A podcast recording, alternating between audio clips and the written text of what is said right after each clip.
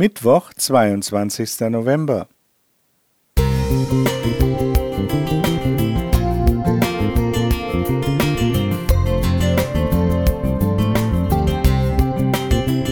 Ein kleiner Lichtblick für den Tag.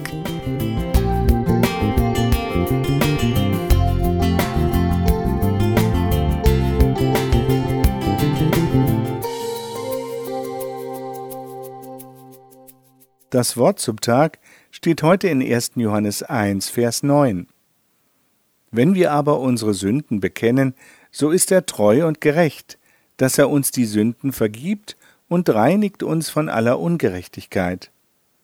Der Kern der Schuld liegt im Sachverhalt, dass der Mensch von Natur aus sowohl Rechte als auch Pflichten hat.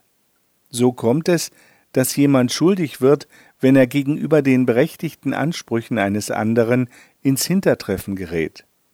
Die neuere Psychologie bemüht sich, den Menschen von der Schuld zu befreien, indem sie sein Verhalten und seine Handlungen auf äußere Umstände oder auf genetische Vorgaben zurückführt.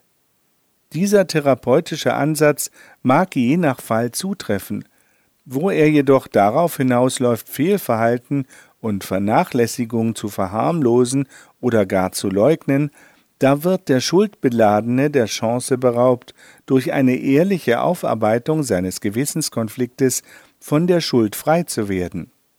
Das intakte Gewissen, das zwischen Gut und Böse, zwischen Recht und Unrecht unterscheidet, erleidet im Fall von Vergehen eine seelische Verletzung, deren Heilung eines ehrlichen Aufarbeitungsprozesses bedarf. Geheilt ist die Psyche des Schuldigen, wenn er Einsicht, Reue und den Willen zur Besserung aufbringt und für die Tat mit ihren Folgen Verantwortung übernimmt.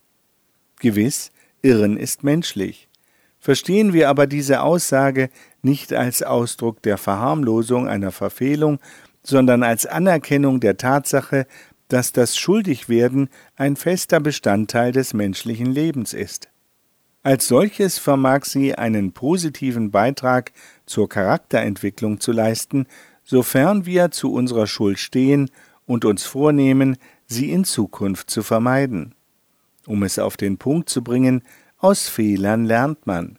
In diesem Sinne wird die Bitternis der Schuld zu einer heilsamen Medizin, wenn sie als Chance und als Antrieb zum Neustart zu einem reiferen Lebensvollzug genutzt wird. Wo könnten wir es schöner, besser, heilsamer lesen als in unserem Eingangstext aus dem ersten Johannesbrief? Gott ist treu und gerecht und vergibt uns alle Ungerechtigkeiten.